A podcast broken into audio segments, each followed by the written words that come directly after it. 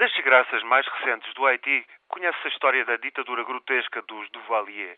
30 anos de roubo e abusos. Depois, desde 1986, sucederam-se revoltas, eleições, golpes e o país acabou de facto sob tutela das Nações Unidas.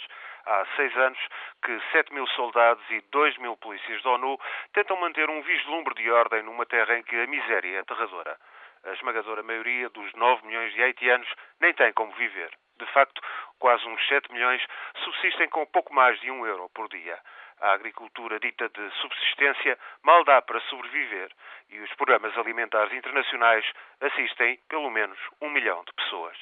As florestas desapareceram e os furacões tornaram-se assim ainda mais mortíferos, como aconteceu há menos de dois anos, quando mais de mil pessoas pereceram nos vendavais. Os bairros de lata estão por todo lado. A crise financeira fez cair as remessas dos imigrantes e o tráfico de droga para Porto Rico e a Flórida é uma das últimas chagas do Haiti. A missão da ONU, com forte contribuição do Brasil, que mobilizou 1.200 homens, vai vendo o seu mandato renovado todos os anos. A presença dos militares e polícias estrangeiros é a única forma de tentar travar a imigração ilegal de gente desesperada e conseguiu evitar as piores violências de lutas de gangues e sequestros.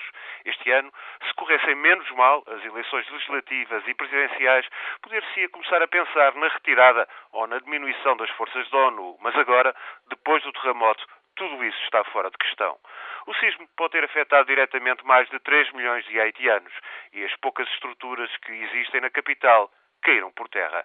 Nem a sede da missão da ONU escapou e o seu chefe, um diplomata tunisino, contra-se entre os milhares de mortos em Port-au-Prince. Não há outro remédio senão continuar a tentar ajudar o Haiti. Lembre-se, faz tempo que Caetano Veloso e Gilberto Gil compuseram uma canção de protesto com este refrão. Pense no Haiti, reze pelo Haiti, o Haiti é aqui, o Haiti não é aqui. Gil e Caetano gravaram Haiti em 1993. Escolheram o nome de Haiti para simbolizar abusos e misérias. E ainda hoje, Haiti é nome de desgraça.